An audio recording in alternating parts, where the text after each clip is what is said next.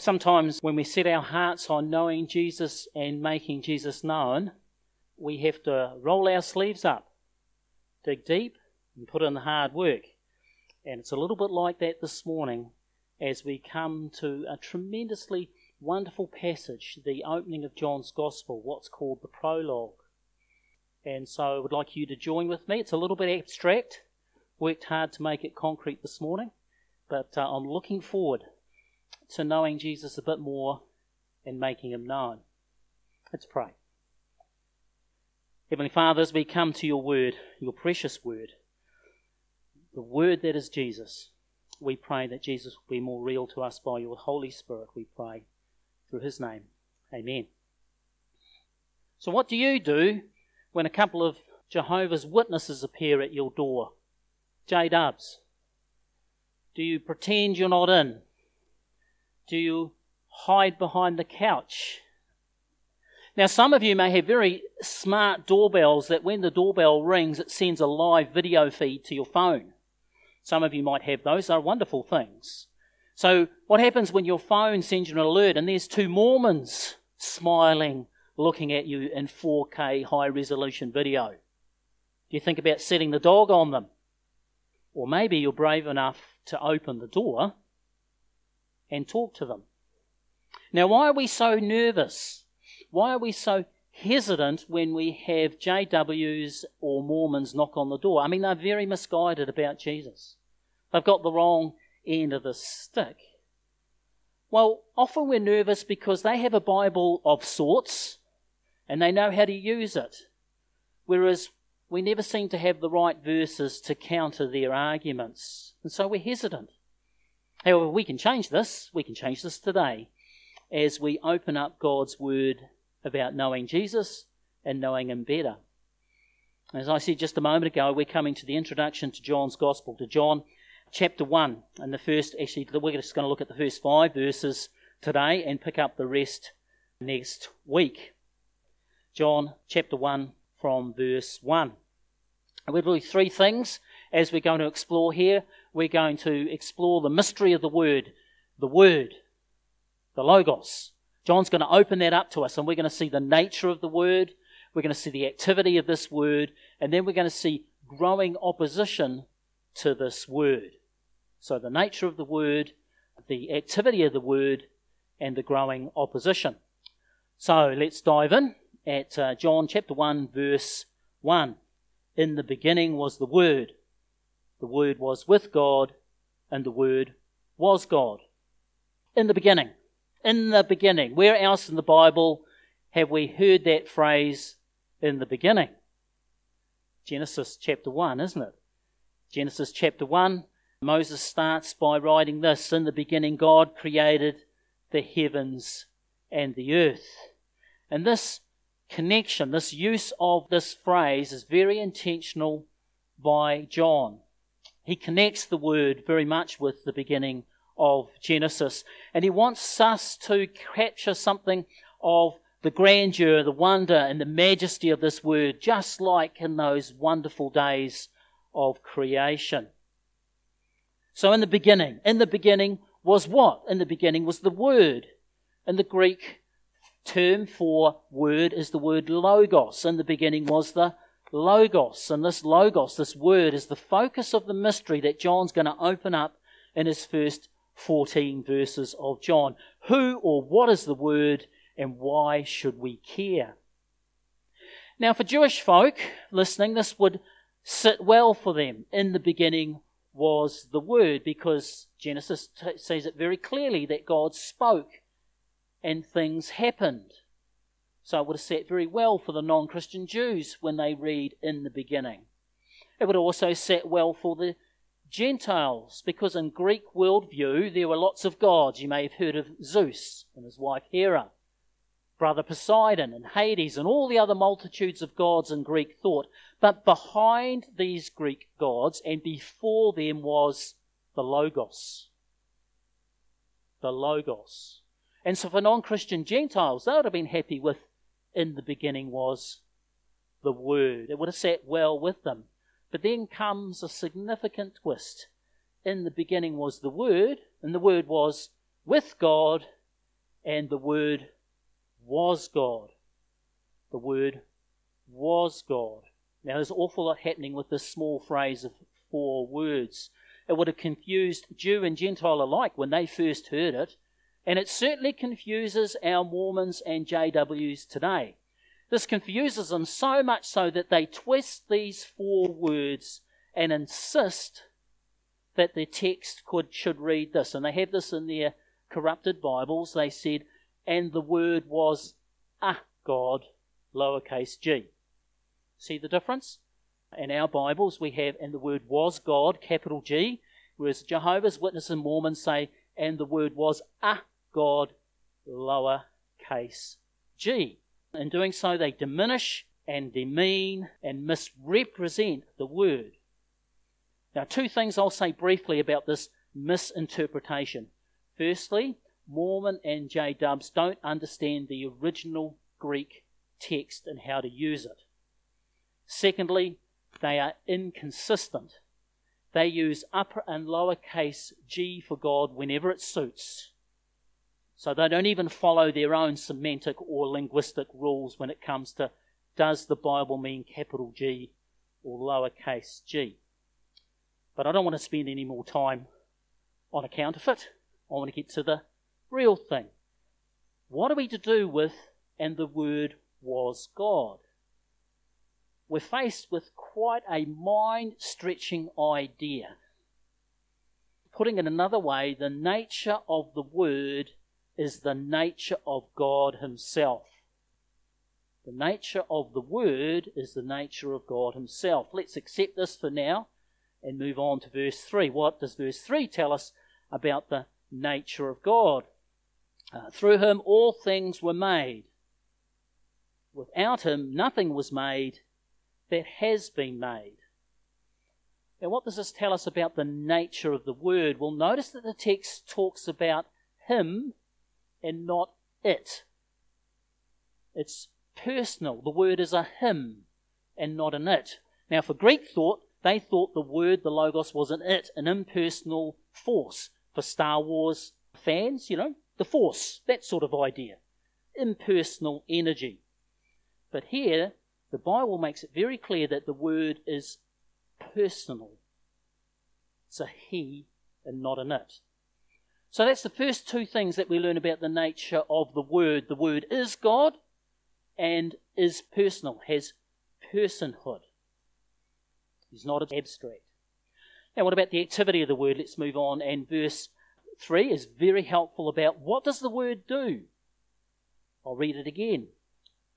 Through him all things were made, without him nothing was made that has been made. And so, John continues to draw from Genesis 1 and makes it clear that the Word was the agent of creation. An outstanding claim the word's activity was from the beginning of time. The great mystery, this word, was how all things came into being. Notice how John reinforces this in both the negative and the positive. In the positive, he says, Through him all things were made. And you might be thinking of an exception, but before you can think of an exception, he says this Without him, nothing was made that has been made. There are no exceptions. And of course, this has major implications for the nature. So we've learnt that the activity of, of the word was to create at the beginning. But it also says something about his nature. Because the word, with personhood and as God, there was never a time when the word was not. The word always was. The word was not created. John is placing the mystery of this word before time began. For not only was the Word at creation, doing the creation, but was before creation. Now, if we get back to our Jehovah's Witnesses and Mormons, they will say that there was a time when the Word did not exist. And that the first thing that God did was to create the Word. But of course, the second part of this verse clearly contradicts that. Without the Word, nothing was made that has been made. Return to verse 4. What else do we know about the activity of this word? Verse 4 In him was life, and that life was the light of all mankind. Notice how John still has this firmly rooted in Genesis. and the act of creation. What was the first thing that God created? Light. Let there be light. Where did this light come from? Well, in Genesis, we don't know where this light came from. It just said, let there be light. But here we're told the light came from somewhere. It came from the life of the Word. The Word had life. And like a spring bubbles up pure, crystal clear water, the Word had life and bubbled up pure light. What's the word for life? What's the word for life? In, in the Greek, it's bios, where we get our word biology. Biology is made up of two Greek words, bios and logos. Biology. So when you study biology, you are studying words about life. Biosphere. It is the region of space, the region on Earth where life exists biosphere. Whether this bio come for biology and biosphere? Came from the word at creation. This bio created light. The light has its roots in the word. God said, Let there be light, and there was, and it came from the word from his life. This is a profound mystery that God is opening up for us.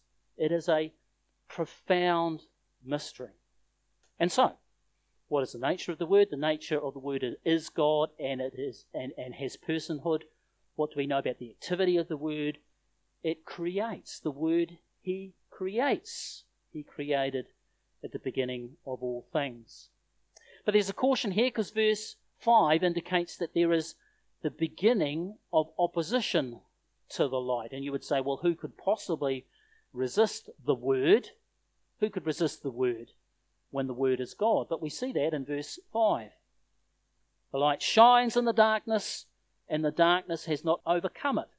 Now, there's something quite unusual happening here. In the material world, darkness is not a something, it's an absence of something. So if you imagine a room, it's at night and it's pitch black. And in that space in the room, it's dark. But darkness isn't something, it's an absence, it's a nothing. So when you fumble for the light and flick it on and light comes, then light is a something. It's electromagnetic radiation of a certain frequency, and the light instantly fills the room. Now, darkness is a nothingness. It's not a something that resists the light. You don't see pockets of darkness in the corners of the room resisting the light, do you? Because darkness in the material world is nothing. But not so in the spiritual world. In the spiritual world, in the Gospel of John, darkness always resists light. Not just here, but all through the Gospel of John, there's a big theme of light and darkness, and darkness resists the light. It tries to conquer the light, darkness tries to resist and fight back. We are told here right at the beginning that the darkness will not overcome the light but it's trying. We see this a little in John 3, verse 19. This is the verdict light has come into the world, but people love darkness instead of light because their deeds were evil. And so, in the spiritual world, Satan and his cohorts prefer darkness because their deeds are evil and they push back against the light. And also, we people humans. We prefer our evil deeds and we don't like the light, so we push back against the word. We push back against the light. So, in the physical world, darkness is an absence of light, and you just flick the switch and darkness goes. There is no resistance. But in the spiritual world, darkness is always a resistance and a pushing back to the light. See here in verse 5 the growing opposition to the word. Now, we're going to pick this up again next week. There's a lot in here, isn't there? Told you had to roll our sleeves up, dig deep. We'll get past this prologue in a week or two, and then we'll be into the wonderful stories of John. But let's sit with this, because it's all about knowing Jesus and making him known. So we're going to pick up on the, the nature of the word, the activity of the word, and the growing resistance from verses 6 on next week. But today we've got two things to do. One is the big reveal. I can't wait for another two or three weeks to get to the answer of who is the Word. We're going to skip to verse 14 to have the big reveal, and then we're going to take home something practical that we can do during the week. So, what's this big reveal? Well, in the um, sort of electronics world, in the world of, of Apple and Google and all that, they know about big reveals. If you're anything like technology, I just happened to see on YouTube the big reveal of a few years ago of what was called Google Glasses. And to introduce this big reveal, they had some people flying above the convention centre with Google glasses on. They dropped out of the plane with a live feed into the conference centre, landed on the flat roof, got on mountain bikes and, and cycled, and then came cycling through the auditorium. That's a big reveal, isn't it? That's a big reveal when you get some. I should try that one day. Drop the minister out of a plane. See if I can land on the roof and mountain bike. No, it's probably a bit much. But it's all about Jesus. So what's the big reveal here? What's the big reveal for Jesus? Well, the big reveal comes in verse 14. And if you're listening, if you've got ears to listen, this is mind blowing. Because all this time, up from verses 1 to 13, the people who originally heard this, they didn't know who the word was. And a lot of what was saying was agreeable to the Jewish folk because they believed that God's word created in the beginning. But when we get to verse 14, everyone, Jew and Greek alike, are blowing out of the water because this is what verse 14 is. Can't wait till next week.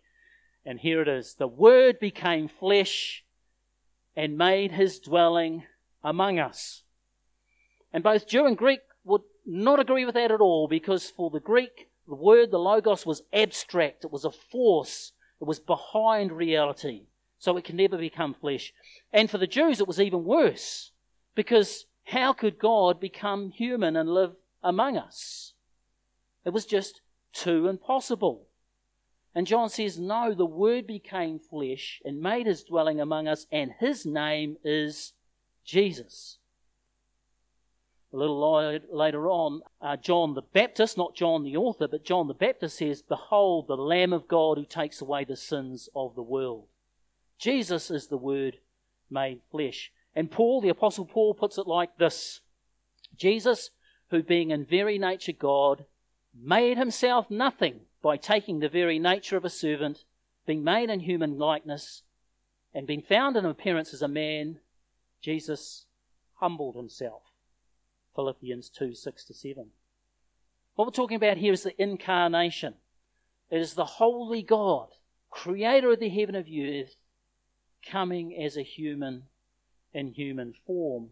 Galatians 4, again, the Apostle Paul, under the inspiration of the Holy Spirit, writes this For when the set time had fully come, God sent his Son.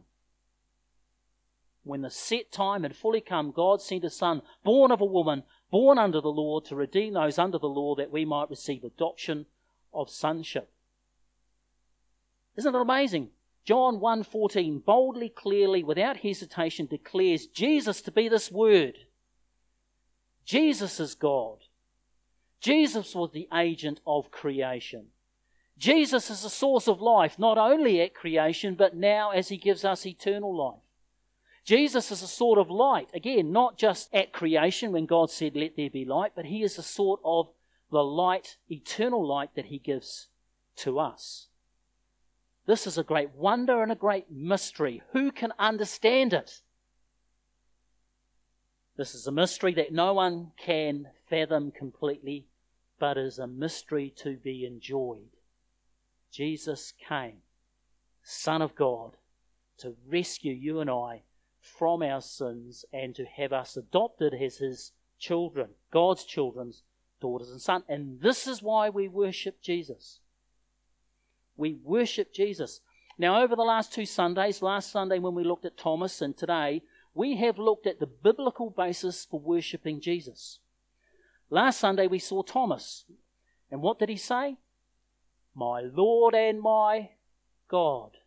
And when he declared my God to Jesus, he was aligning himself up with John chapter 1, verse 1. And the word Jesus was God. So we have the theory in uh, John chapter 1, and then we have uh, Thomas putting it into practice in John chapter 20. My Lord and my God. So let's put this into practice. How are we going to put this into practice? Let's get back to our Mormons or JW standing at the door. are like Jews who, in chapter 10 of John, picked up stones to kill Jesus. Why? Because he claimed to be divine. Jehovah's Witnesses and Mormons get very cross when we claim that Jesus was divine. Nothing's changed over 2,000 years, except most Mormons don't pick up stones to, to deal to us when we say Jesus was divine. But it's the same issue. And both the Jews back then and the Mormons and the JWs, they look at Christians and say, You are breaking the Ten Commandments, rule number one. When you worship Jesus, you are breaking the rule that says you are to have no other gods before me. In fact, Jim Mormons and J Dubs will insist that are we to please God, we must cease and desist from worshipping Jesus. And I've done this before. In fact, that's my main lead when I talk to Jehovah's Witnesses. I don't get bogged down in Bible verses. I just tell them about how much fun I have worshipping Jesus. You know, it drives them up the wall. it really does. You can't do that. I said, well, yes, I can. And you can say, well, look at John 1 1. Uh, you know, the Word was God. Now, I've found this when I've talked to Mormons and J Dubs a little bit fruitless because they've been well skilled in telling us that we've got our Bibles wrong and it should be a God, lowercase g. And you can point out to them, and I have, that they are inconsistent in the use of lowering uppercase g when it comes to the John uh, to, to the word God in their Bible. Uh, but it doesn't seem to make much headway. However, uh, when I've told them about biblical examples of worshipping Jesus, you tend to stop them in the tracks. Because you can say, well, if it's good enough for Thomas, it's good enough for me. When Thomas saw Jesus standing in front of, of him raised from the dead, and he said, My Lord and my God. Now, what did Jesus do? Did Jesus say, No, no, Thomas, don't worship me, worship only the Father? Did he say that? No. Jesus accepted the worship of Thomas. And soon you're going to be experts in John. So you could then go to John chapter 9 and the man born blind that was healed. When the man born blind at first didn't know who Jesus was because he was blind, and when he washed his eyes, Jesus wasn't around. But later on, when Jesus made himself known to the man born blind, now healed, how did that man respond? Well, he responded in chapter 9 of verse 38. The man said, Lord, I believe, and he worshipped Jesus. Did Jesus say to the man born blind, No, no, don't worship me. Worship only the Father? No. Jesus accepted the worship from the man born blind. So, Mr. Jehovah's Witness or Mr. Mormon, it's good enough for Thomas and the man born blind, it's good enough for me to worship Jesus. One more. What about the disciples? Well, Luke finishes his gospel with the ascension with Jesus for the last time going up to heaven. And what did the disciples do as Jesus was going up into heaven? Luke chapter 24, verse 52 and 53. Then the disciples worshipped him. They worshipped him and returned to Jerusalem with great joy, and they stayed continually at the temple praising God. What were the disciples doing as Jesus ascended? They were worshipping him. Notice the balance that you have here now, too, because they didn't just worship Jesus, they went to the temple and they praised God, their Father. And this is reflected in our music and our hymns. We have some of our songs that focus on worshipping Jesus. And then we have other hymns that focusing on worshipping God the Father. And then we have other hymns and songs that focus on both of them. Isn't it wonderful? that we can worship our Heavenly Father and Jesus in one breath, all empowered by the Holy Spirit. So let's pull this together. That's, you've done so well. This is pretty serious stuff. Well done. Stretching stuff. But it's all about knowing Jesus and making him known. What have we learnt today? Well, we're building up a picture of who Jesus is, who the Word is. We've looked at the Word and his nature, his activity, and his opposition. We'll pick this up next week. We've also looked at some practical ways of making Jesus known. When confronted by Mormons or J Dubs, there's two ways that I approach. Uh, one of them is to do exactly what I've done today, which is just to say, I love worshipping Jesus.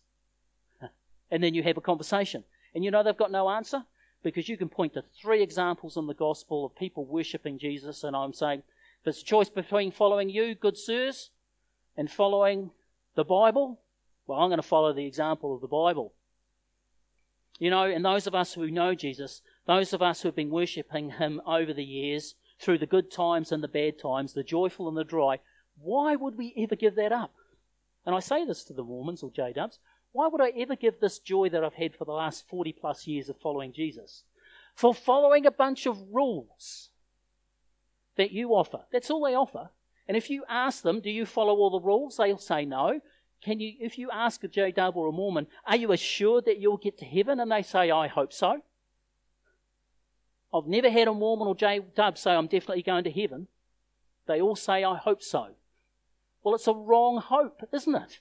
Why would you give that up? It's like, it's like you've got this amazing roast dinner with all the trimmings and an amazing dessert. Someone knocks on the door and says, you say, hello, hello, I've got a dry crust of bread.